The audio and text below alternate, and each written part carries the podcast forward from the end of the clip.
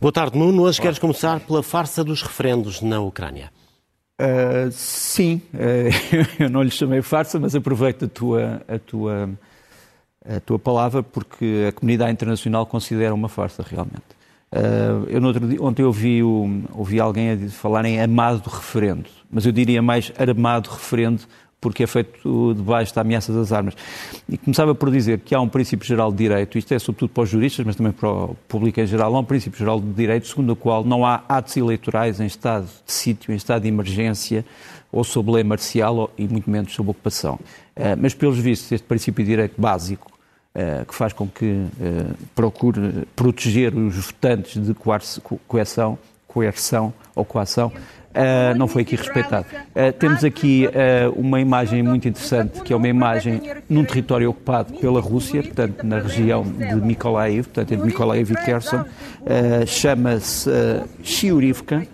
Uh, e estes homens e estas mulheres vieram para a rua dizer: nós não participamos nesta farsa, porque somos ucranianos uh, e, e não vamos mudar de Estado através uh, da intimidação. Uh, e é muito interessante porque há uma grande confusão sobre o que é que neste momento se está a passar nos quatro oblasti, as quatro regiões que vão votar. O próprio ministro dos Estrangeiros, Lavrov, veio ontem nas Nações Unidas falar nisto como sendo a República do Laos. Depois ele alterou e disse: não, não é Laos. Uh, e depois disse que era Lugansk, mas depois falou também em Kharkiv, onde não há nenhum referendo. Portanto, mesmo dentro da Rússia há alguma confusão sobre o que é que está em causa, embora obviamente os militares sabem obviamente o que é que estão a fazer. Deixa-me só mostrar-te um primeiro mapa para mostrar porque é que esta confusão é real. Este mapa um, é um mapa de, um, que está a região de Kherson. Portanto, a região de Kherson é feita daquelas fronteiras que estão ali a azul e das fronteiras a vermelho. Portanto, tudo isto é Kherson. A Ucrânia está neste momento, digamos assim, ah, perdão, perdão, agora já, já me enganei, a azul tens a região de Mykolaiv, portanto a norte, e a, a região de Kherson a sul, a vermelho. Qual é o problema aqui? É que na região de Kherson, portanto a vermelho, tu tens aquelas três manchas, uma mancha azul B, uma mancha azul C e uma mancha vermelha A, que significam o quê? Significam que na zona de Kherson há dois enclaves ucranianos, ou seja, que neste momento estão na posse dos militares ucranianos, e que na zona de Mykolaiv há um enclave russo que é representado pela mancha vermelha A. Isto quer dizer que não sabemos muito bem que Estado é que neste momento está a ser referendado. Quer dizer, é um Estado amputado chamado Kherson ou é um Estado amputado chamado Mykolaiv? O que os russos criaram foi uma ficção dizendo que este referendo vai valer para os dois. Quer dizer, vai valer para aquilo que neste momento existe no terreno. Portanto, o que os russos parecem querer definir como fronteiras deste Estado que se tornará independente e depois se tornará dependente da Rússia, é isso que consta do referendo, é aquela linha vermelha mais aquela bolsa hum, vermelha sob o nome A. Portanto, para te mostrar uma primeira, uma primeira confusão. A segunda é sobre o estado real de quem é que vota. Nós temos o boato confirmado no terreno, que várias pessoas foram obrigadas a votar quatro, cinco vezes. Primeiro são obrigadas a votar em casa e depois têm que ir a assembleias de voto. E nós temos realmente aqui uma imagem, que é a imagem de equipas de militares armados que vão com uma, com uma funcionária dos registros eleitorais, de casa em casa, de prédio em prédio, obrigar as pessoas a votar. Portanto, batem à porta e dizem: meus caros senhores, vão votar. E muitas destas pessoas têm que votar nos prédios e depois vão ter que votar outra vez fora uh, dos prédios, nas tais uh, mesas eleitorais, que geralmente não têm urnas. Portanto, as pessoas votam, digamos assim, à vista de todos. Também para dizer que não houve nenhuma campanha eleitoral a favor do sim e do não. Uh, portanto, quer dizer, também tudo isto ainda sob o ambiente de farsa. Depois também o ambiente, quantas pessoas é que votam. Os quatro oblastes têm oito milhões de pessoas, tinham oito milhões de pessoas antes da guerra. Calcula-se que estejam agora lá apenas trinta a quarenta por cento. Portanto, vejamos também uh, qual é o universo eleitoral, que é muito difícil de determinar. Muitas das pessoas, entretanto, foram sendo substituídas por famílias de russos que vieram uh, do, do, do próprio Estado russo e, portanto, tudo isto uh, ainda para incentivar mais o clima de algum miserabilismo depois de tudo isto. Vamos a outro oblast, que é o oblast de Zaporizhia, onde está a central nuclear de Enerdogar, que nos aparece ali em cima uh, com aquele polígono a cor de laranja. Aqui em baixo temos Melitopol, que é a maior base militar russa na região, e depois temos, enfim, uma outra zona que também tem sido alvo de ataques ucranianos. Aquelas estrelas azuis são onde é que tem havido bombardeamentos da Ucrânia. E aquela linha azul, que é muito interessante, é a linha que divide a parte ucraniana da parte russa do uh, Oblast de Zaporizhzhia. Uh, a norte estão os ucranianos, a sul estão os russos. Curiosamente, a capital deste Oblast está nas mãos dos ucranianos. Portanto, mais uma vez, temos aqui uma, um referendo sobre metade, ou enfim, digamos um bocado mais de metade, eu calculo que, está, que seja sessenta por cento para quarenta por cento. Portanto, no fundo, uh, aquilo que se vai tornar independente e depois dependente da Rússia são apenas sessenta por cento do território total e sem a capital. Portanto, só para te mostrar mais, uma, mais, uma, mais um dos paradoxos disto. Depois, no Donbass, a zona que neste momento é a zona que, onde há conflitos a sério, onde há combates a sério, nós temos, penso eu, este vídeo, que é um vídeo do avanço das tropas ucranianas no Donbass. Isto é o vigésimo quinto, a vigésima quinta Brigada Paraquedista, que está a avançar. Como tu vês, o território que os ucranianos estão a reconquistar no Donbass é praticamente um território deserto, destruído. Uh, um território de grande devastação, em que a natureza não é poupada e as pessoas também não foram poupadas.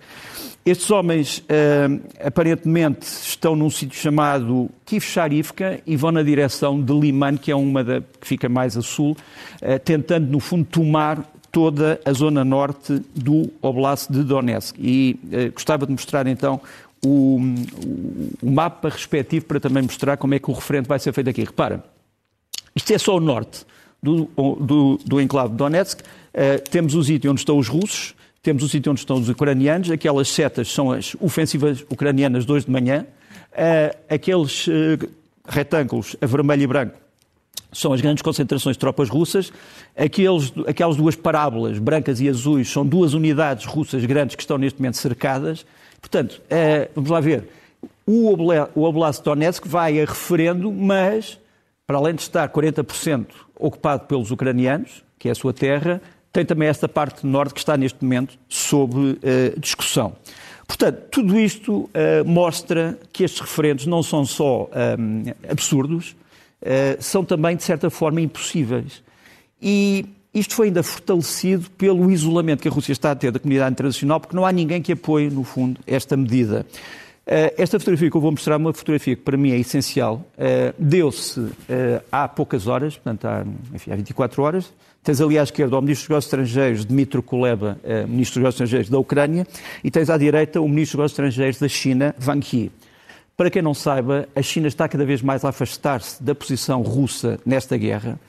Já disse a Vladimir Putin que está contra o uso, ou sequer a ameaça de uso, de armas nucleares. O mesmo foi dito pelo uh, senhor Modi da Índia, e um, a China, mais uma vez, neste encontro, veio dizer nós somos a favor da integridade territorial da Ucrânia. Ou seja, traduzindo, nós somos contra a amputação da Ucrânia. Isto é uma mudança muito importante uh, geoestratégica. Isto não quer dizer que a Rússia se tenha passado para o lado dos americanos ou do Ocidente, a Rússia, uh, que a China se tenha passado para o lado do Ocidente ou dos americanos. A China tem uma posição coerente, diz nós queremos paz, queremos negociações, mas somos contra a desintegração da Ucrânia e contra os atos militares, que eu acho que contrariam o espírito deste século. E tudo isto também esteve presente no discurso que uh, o senhor Wang Yi fez na Assembleia Geral das Nações Unidas. E é seguramente uma imagem que não será vista com muito bons olhos em Moscou. Sem dúvida. Confusão nos referendos, mas também confusão na mobilização militar. Afinal, do que é que estamos a falar? Estamos a falar de, estamos a falar de, uh, estamos a falar no fundo de uma mobilização que em parte é pública e em parte é secreta, porque há um artigo sétimo, já falámos aqui, uh, eu e José Milhados no Guerra Fria já falámos sobre isso, há um artigo sétimo do decreto de mobilização que não é público. Quer dizer, diz, a única coisa que nós podemos ler, nós o público, é para uso oficial. Depois vamos ver o que é que está lá. Uh, não é divulgado em público e, os, e uh, o Kremlin recusa-se a divulgar o conteúdo.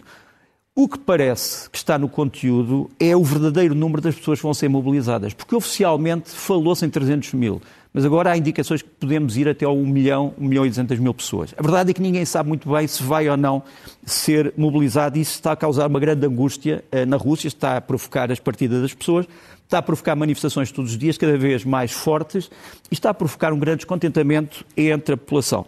Deixa-me mostrar para já. Este vídeo é um vídeo de um homem de sessenta e três anos tenente-coronel na reforma, diabético, com isquémia cerebral, portanto o problema da irri- má irrigação do cérebro, foi uh, mobilizado, uh, foi considerado apto, tem sessenta e três anos, e só depois deste vídeo ter sido divulgado ontem é que houve a admissão pública que provavelmente terá havido um erro. Mas sabemos que há outras pessoas de idades parecidas, por exemplo, tenho aqui o Victor um, Tarapun, de cinquenta e nove anos, Krasnodar, que está na mesma situação. E, portanto, há muitas pessoas que estão a ser mobilizadas fora dos critérios mínimos que foram ditos. Uh, os critérios mínimos diriam que as pessoas eram mobilizadas até aos quarenta anos, no máximo. Este homem, como eu te disse, tem sessenta e três anos. E, portanto, isto é um dos problemas de, de, que neste momento está a inquietar os russos. O segundo problema é que uh, muitos dos russos foram mobilizados, foram mobilizados contra a vontade.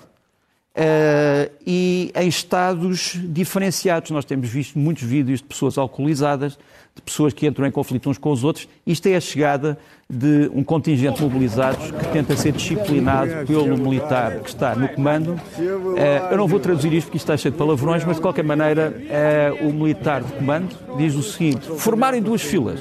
E a primeira resposta é as duas filas que vão para... Pronto, é a primeira coisa, e começam todos no fundo a, a brincar com o próprio comandante, que não tem nenhuma possibilidade de manter ordem aqui. É evidente que para a T A S e para outros organismos sociais tudo isto está a correr na grande normalidade.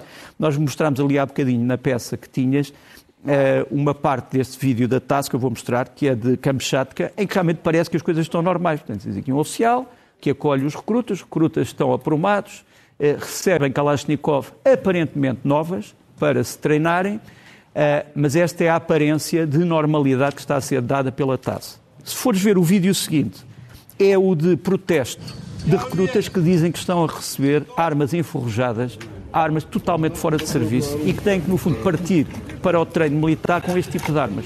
Portanto, há, obviamente, duas realidades, a realidade do Kremlin e a realidade que está a passar uh, entre as pessoas das redes sociais. Não te esqueças, todos estes militares levam vídeos. Transmitem vídeos para as famílias. Hoje em dia, e hoje em dia, não, mas podia ter havido uma tentativa de apreender os, as, os telemóveis, mas não houve, e portanto isto está a causar uh, um problema terrível. E quais foram as verdadeiras causas desta mobilização que Putin sempre tinha negado fazer? É verdade, uh, sempre disse que não era, sempre disse que estava a combater com uh, o exército contratado e profissional e que isso bastava para dominar esta operação militar especial. Aliás, hoje os ucranianos brincam e dizem o seguinte: bom, nós já destruímos o exército profissional, agora vamos destruir uh, o exército uh, amador. Pronto, foi isso, foram as declarações dos generais ucranianos nas últimas quarenta e oito horas. Mas quanto às causas, elas parecem ser evidentes. A primeira causa é a perda maciça de homens, homens e mulheres, militares, uh, quase todos eles de tropas de escola, paraquedistas, fuzileiros, forças especiais, nos últimos tempos, desde o princípio da guerra. A última perda não morreu, mas foi gravemente ferida e foi evacuada, e foi alvo de evacuação médica, é deste general, major-general Oleg Tsokov, que foi ferido perto de Svatová, portanto já, já na fronteira entre o Kharkiv e o Arsenal de, e o Oblast de Donetsk. Este homem é nem mais nem menos que o comandante da divisão de infantaria motorizada cento e quarenta e quatro, que é uma divisão dos chamados guardas, portanto é uma divisão de elite ou de escola, que é de Elnia Smolensk. Portanto, ele simboliza, de certa forma, as baixas terríveis que os ucranianos estimam em cerca de cinquenta e seis mil homens. Os russos dizem que são apenas cinco mil e trezentos, mas nós há semanas obtivemos aqui um, um documento do Ministério das Finanças russo, onde se mostra que se dividirmos o número total de subsídios pelo número de subsídios individuais para as famílias dos que morrem, chegamos à conclusão que, segundo o Ministério das Finanças russo, morreram cerca de quarenta e oito mil russos. Portanto, Os, os ucranianos dizem cinquenta e tal mil, mas não estão muito longe daquilo que é admitido pelo próprio Ministério das Finanças russo. E há outras estimativas maiores, por exemplo, o, o, os americanos e os alemães têm dito que são cerca de oitenta mil entre mortos e feridos. Portanto, isto tem sido uma catástrofe. Aliás, não se perceberia que, teria sido, que tivesse sido de outra maneira, porque senão não havia mobilização. Quer dizer, se houvesse forças suficientes, não havia a necessidade de mobilizar forças suplementares. Portanto, essa é, penso eu, a, a primeira razão. Um, a segunda razão, uh, acho que tem a ver com as deserções, com os ferimentos que acabam por causar morte, porque os militares não têm preparação sanitária para a frente, e é por isso também estão a ser, neste momento, recrutados muitos médicos e muitos enfermeiros. O alcoolismo é também outro dos problemas. Depois, o recrutamento maciço até agora, isso tem sido denunciado exemplarmente, sobretudo pelos ameaçados, de pessoas que são nativas de regiões, de repúblicas, que estão na Federação Russa, mas são não russos, etnicamente. O caso, por exemplo, o caso, por exemplo dos mongóis. E esta semana, este homem, que se chama uh, Sakyajin Elbed-George, que é o antigo presidente da Mongólia, até há cerca de quatro anos atrás, uh, veio dizer em público que apoia a causa ucraniana, que espera que a ditadura em Moscou acabe rapidamente e que os principais, uh, as principais vítimas, não sei se podemos tirar aquele rodapé só para ver o que é que ele diz, embora esteja em inglês, ele diz que as principais vítimas são realmente os mongóis, que, se pudéssemos tirar também a outra, senão não conseguimos ver. Ele diz que as principais vítimas são os mongóis das várias regiões autónomas e das repúblicas russas e que isso tem que ser denunciado perante o mundo, diz ele que, no fundo, quem está a pagar são pessoas que não queriam esta guerra, não queriam invadir a Ucrânia e que eles também são solidários com a Ucrânia. Ele, ele fala também na possibilidade de deserções. Uh, portanto, no fundo, eu diria que são essencialmente estas as causas. De resto, o senhor tinha as cores da Ucrânia tinha as ali ao peito. E depois, no meio de tudo isto, como é que se entende que haja troca de prisioneiros? Essa é uma, uma história muito interessante. Realmente, nas últimas, esta semana houve duas trocas de grandes prisioneiros, uma mediada pela Turquia, uh, pelo secretário-geral das Nações Unidas, António Guterres, um, e, uh, no fundo, uh, que trouxe para a Ucrânia pessoas que a Rússia até agora considerava terroristas e que tinha praticamente condenado à morte, aliás, por uma morte penosa, como foi já dito pelo Ministério dos Estrangeiros russo, que diz que estes homens não mereciam uma morte normal.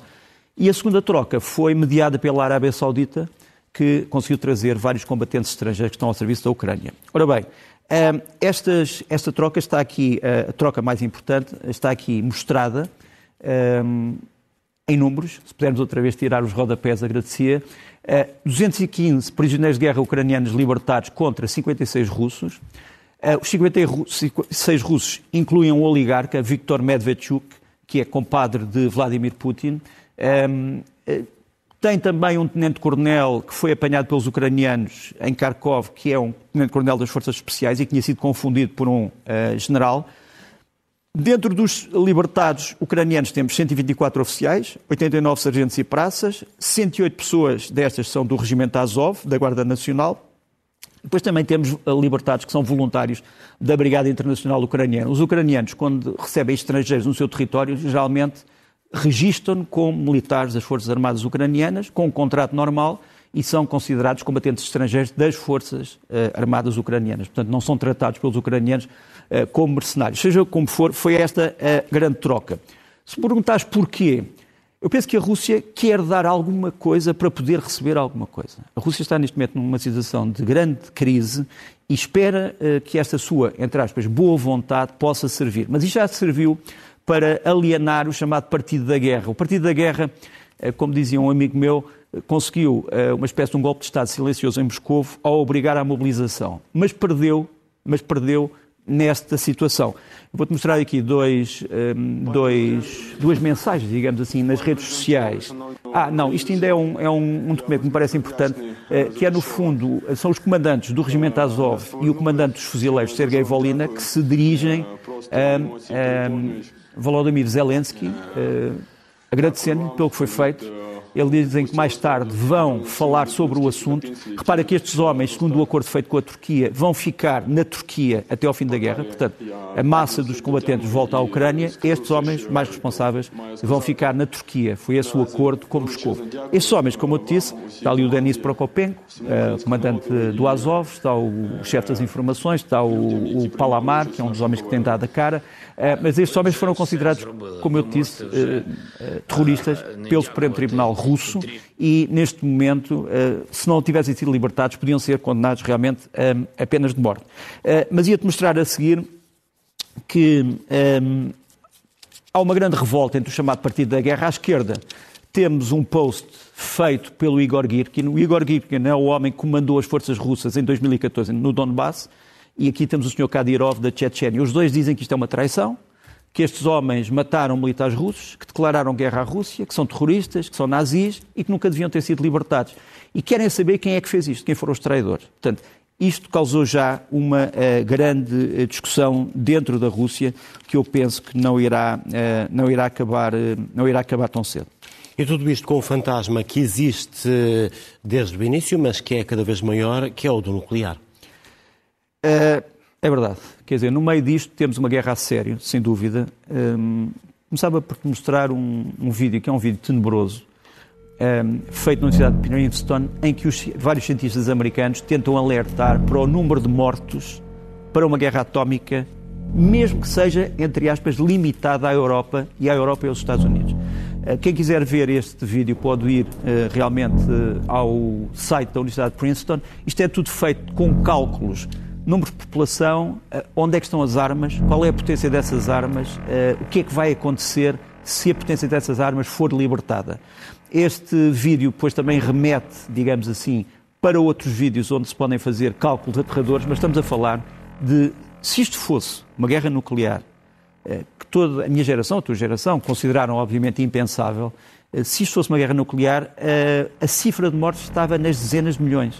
Dezenas de milhões de pessoas por morte direta, por morte, digamos, de impacto e destruição. Imediata, e depois sim. Há a morte indireta. Sim. A morte, obviamente, através de infecções, através de, de respirar de poeiras nucleares. Durante através, anos e décadas. Uh, portanto, quer dizer, quem quiser ter um plano para destruir o planeta pode agitar a ameaça das armas nucleares. Mas eu acho que esta ameaça está, neste momento, tem um bloco contra ela. Quer dizer, a Rússia tem falado nisto, mas Índia, China uh, e os países da NATO têm dito que há, as armas nucleares não podem ser usadas de nenhuma, nenhuma maneira. Agora, podes-me fazer aí a pergunta. Uh, e se forem usadas? E se forem usadas? Não há uma resposta fácil para isso. Não há uma resposta para isso. Quer dizer, seria um suicídio. Seria um suicídio para a Rússia. Quer dizer, se tu acreditares que há neste momento no poder político russo uma facção suicida, podes dizer não há nada a fazer. Quem achar que pode começar por usar as chamadas armas nucleares táticas, quer dizer, não destruir toda a Ucrânia, mas destruir, por exemplo, uh, Kiev, destruir Lviv, etcétera, com bombas bastante maiores que as de Hiroshima e Nagasaki, corre o risco de haver retaliação. Também já vamos falar disso. Agora, o que nós estamos a ver é a possibilidade da Rússia usar armas intermédias entre o nuclear e o convencional, que são os chamados mísseis hipersónicos, que são mísseis que andam, a, a, que voam à velocidade, muitas vezes, à velocidade do som. Uh, e nós temos a prova de que estes mísseis estão neste momento instalados, já foram usados três ou quatro vezes contra a Ucrânia, mas estão instalados neste momento. Temos aqui uma fotografia de satélite uh, de agosto, isto começou em agosto e continua, portanto, três aviões MiG trinta e um K Foxhound dois, está ali um dos mísseis hipersónicos, o K H quarenta e sete M dois, o Kinzhal, e isto é a base aérea de Shaklovsk, que fica em Kaliningrado. Pode dizer, ah, Kaliningrado ainda é bastante longe. É, mas o problema destes mísseis é que podem ser lançados de milhares de quilómetros de distância, uh, a velocidades hipersónicas, é, são impossíveis de praticamente interceptar, embora hoje haja já estudos para essa intercepção, e podem realmente causar uma destruição imensa na, na, na Ucrânia, disso não há, não há dúvida. Também há outra possibilidade, que é a continuação de lançamento dos chamados mísseis Calibre do Mar Negro, e temos aqui o mapa em que se vê realmente uh, a determinação do último ataque. Uh, Posso pôr, posso, podemos tirar outra vez aqui as, as, os rodapés, não se importam. Portanto, isto, é, uh, isto foi um ataque à cidade de Kharkiv. Tens ali, o míssil usado foi o míssil uh, Calibre. Se podemos tirar outra vez o rodapé, só para eu mostrar quem é que usou este míssil. Este míssil foi lançado de uma fragata do Mar Negro, uma fragata russa, que está no Mar Negro, e uh, isto pode figurar um crime de guerra. A felicidade para os ucranianos é que os mísseis Calibre já estão praticamente esgotados no arsenal russo, provavelmente eles terão ainda quarenta a cinquenta, mas é também outra hipótese, continuação destes ataques. Só que, como eu disse, a Ucrânia pode responder, e já vamos lá. Outra coisa que está neste momento a ser usada, nesta guerra a sério, são os famosos drones iranianos, ou de fabrico, fabrico iraniano.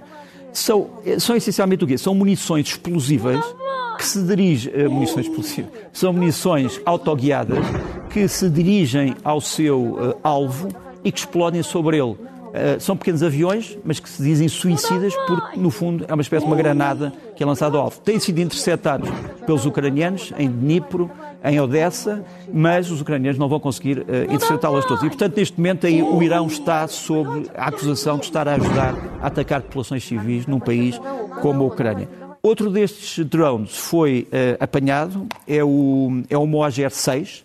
Os russos, entretanto, deram novos nomes a estes drones, dizendo que é uma versão russa que está a ser usada, mas este uh, drone foi também apanhado. foi apanhado nas águas do Mar Negro e neste momento sabemos que já há uma equipa israelita em Kiev a analisar este drone. Este é um drone maior, um drone de ataque, portanto não é um drone suicida, mas temos aqui as imagens desse drone apanhado uh, pelos ucranianos. Por fim, os ucranianos têm várias formas de responder a isso, não te esqueças que há centrais nucleares russas muito perto do território da Ucrânia, não te esqueças que a Ucrânia pode receber novas armas americanas, o míssil P R S M que tem um alcance de quinhentos quilómetros, outras armas, um, e, mas para já os ucranianos estão a receber coisas muito modernas do âmbito convencional, por exemplo, vê, este é o míssil Archer, é o míssil, é o obus autopropulsado Swift Archer, que acaba de ser posto ao serviço pelos ucranianos.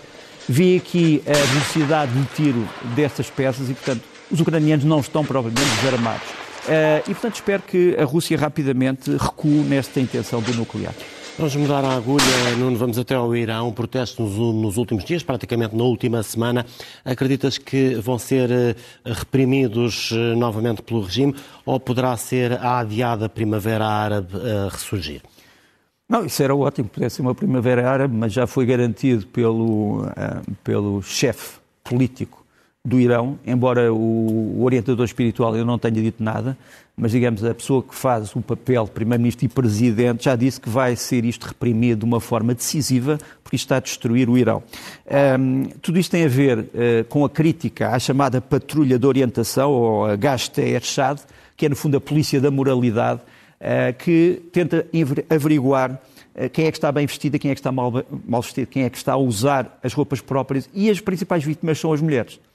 Eu assisti a cenas destas em Teherão, em que esta polícia foi escorraçada de sítios, mas ela continuou, e isto, foi um, isto é um dos filmes mais famosos do Irão dos últimos tempos, é um filme que foi proibido, agora circula no mercado, digamos assim, clandestino, sob a polícia de moralidade, e a verdade é que as revoltas contra a morte de uma jovem que foi apanhada por esta polícia e depois acabou por morrer na esquadra, depois veio-se dizer que ela tinha uma doença incurável, já se provou que era mentira, mas portanto, esta polícia neste momento... Uh, o desejo dos iranianos que estão nas ruas é que esta polícia seja dissolvida, pura e simplesmente, e que os seus responsáveis sejam julgados. Agora, o que nós estamos a ver são vídeos como este, quer dizer, as ruas já estão neste momento tomadas por manifestantes que já não têm grande receio de confrontar a polícia. E temos ali, temos aqui em Teherão, uh, uma situação em que a polícia começa, no fundo, tenta avançar para os manifestantes, acaba por ter que recuar, e já temos imagens, por exemplo, à noite, de ataque a colunas de polícia com coquetéis Molotov e de muita polícia a disparar armas automáticas sobre os manifestantes. Portanto, a situação neste momento continua perfeitamente incontrolável e se, a, se, o, se o poder político iraniano decidir dissolver esta polícia, é uma grande medida para os iranianos, mas não sei se essa decisão corajosa irá ser tomada neste momento. Hoje é dia de eleições em Itália e o país pode estar à beira de uma grande mudança. Por estar à beira de uma grande mudança, porque, como tu sabes, há uma, temos andado a falar aqui nisto, há uma, uma coligação entre estas quatro pessoas, Salvini, Meloni, Berlusconi e o Lupi, que cobrem o, as, as várias áreas das várias direitas, desde a direita do centro até à, à direita, digamos assim, conservadora, até à direita populista, sobretudo Salvini, e à direita ligada, digamos assim, à economia liberal, chamamos assim. Uh, algumas destas pessoas, como o caso do Salvini e o caso do Berlusconi, têm feito algumas declarações ambíguas em relação ao conflito na Ucrânia. Os dois, aliás, os quatro, consideram-se pró-ucranianos, mas têm feito algumas considerações que parecem desculpar, em parte, a atuação de Vladimir Putin. Seja como for, uh, eles podem estar à beira de uma maioria absoluta. Como sabes, o sistema italiano é um sistema em que, se tu tiveres uma maioria Um, substancial, pode depois ganhar um bónus, digamos assim, portanto, garante-se a maioria absoluta e eles já estão próximos de quarenta e oito por cento. Mas as coisas podem mudar, sem dúvida, uh, isto é uma coligação, uh, as coligações de certa forma são instáveis. Agora, há uma coisa que não pode ser esquecida, nos últimos setenta e sete anos, a, a Itália já tentou tudo, teve setenta governos em setenta e sete anos, tentou tudo, nada resultou, o populismo dos cinco estrelas também não resultou e, portanto, a Itália neste momento pode querer uma coisa totalmente diferente, se bem que, por exemplo, o senhor Salvini já tenha feito parte do tal, do tal governo populista dos cinco estrelas. As experiências nem sempre resultam. Vamos às sugestões de leitura, Nuno? Vamos. Olha, começamos com um livro que me parece fundamental, gostava que ele fosse traduzido em tempo útil para português, chama-se The Rubble, A Political History, da Ekaterina Pravrilova, é um livro sobre o rublo, o que é que a moeda rublo representou ao longo dos tempos, quer na Rússia, quer no resto do mundo, Depois do Andrei Kurkov, um autor ucraniano, Abelhas Cinzentas, um romance irónico muito bem feito sobre o começo da guerra no Donbass. Uh, falando dela, falávamos dela, a pessoa que pode vir a ser a primeira-ministra de Itália, Giorgia Meloni, isto é a primeira autobiografia dela, em que ela tenta explicar de onde é que vem, para onde é que vai, uh, tenta renegar, digamos assim, uh, os clichês feitos sobre ela. Uh, diz que é essencialmente uma conservadora, mas, por exemplo, a favor do ambiente, uh, chama-se Eu Sono Georgia, sei que o livro está em preparação em português, mas, de qualquer maneira, uh, foi já lançado em Itália, penso que no fim do ano passado. E depois, um grande livro de banda desenhada, uma das minhas paixões, se for bem desenhada, uh, do Émile Bravo, Spirou, uh, tua geração já não sei, já não é a geração do Spirou, mas uh, é. É, um, é um herói. É um herói de banda desenhada, ele aparece-nos como um, como um paquete de hotel, mas isto é a reconstrução das histórias do Spirou em mil novecentos e trinta e nove, na altura do Pacto Molotov-Ribbentrop, na Bélgica, conflitos entre, uh, entre várias fações ideológicas, a possibilidade de haver uma invasão da Polónia uh, e depois o crescimento de um jovem que sai da infância para uma juventude um bocadinho precoce. O livro está muito bem feito.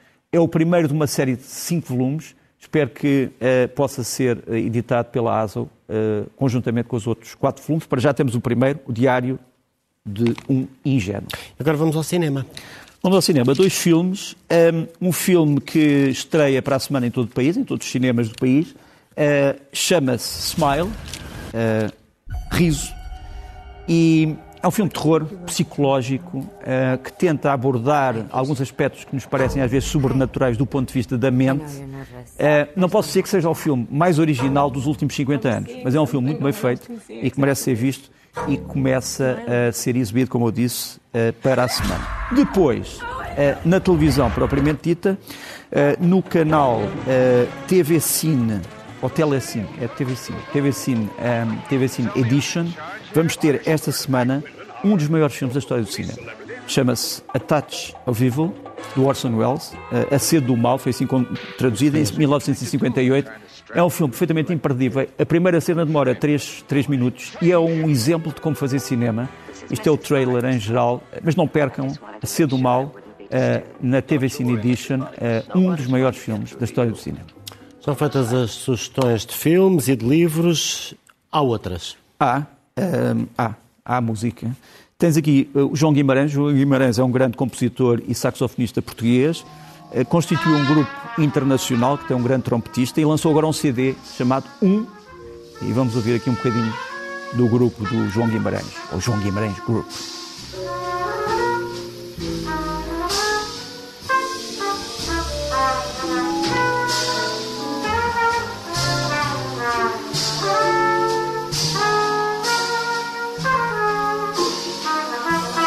Depois temos Bach. Temos. Bach por Barradas. É o João Barradas. Temos aqui o anúncio do lançamento. Isto vai ser... Ia mostrar o anúncio primeiro, mas não faz mal. O João Barradas lança agora um C D que se chama... Uh, João Sebastião... Johann Sebastian Bach, aqui está. Keyboard Concertos. Uh, vai tocar vários concertos com a Orquestra Metropolitana de Lisboa. Isto é lançado no dia um de outubro, às três e meia, na Fundação Carlos Gulbenkian. E agora sim podemos ouvir... O João Barradas, que é um grande acordeonista que as pessoas estão mais habituadas a ver noutros géneros, no jazz, na música de vanguarda, mas que é um grande, um grande intérprete dos clássicos e do barroco. E aqui, penso que isto é tirado na Gulbenkian, não é? É, não, não, não, e aqui está, aqui tens o Bach ao acordeon.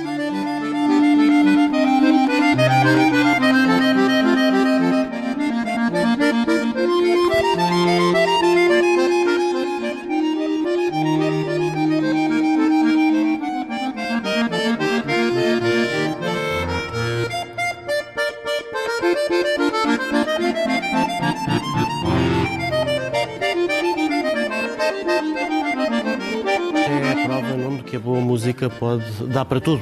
Dá para tudo e não tem... E é intemporal. Sim, intemporal. Dá para tudo. Nuno, muito obrigado. Uma boa semana. Boa Guerra Fria. Vamos ver. Vamos ver. Vai ser uma semana muito, muito, muito, muito complicada. Voltamos a ver-nos no Leste-Oeste no próximo domingo. Boa semana.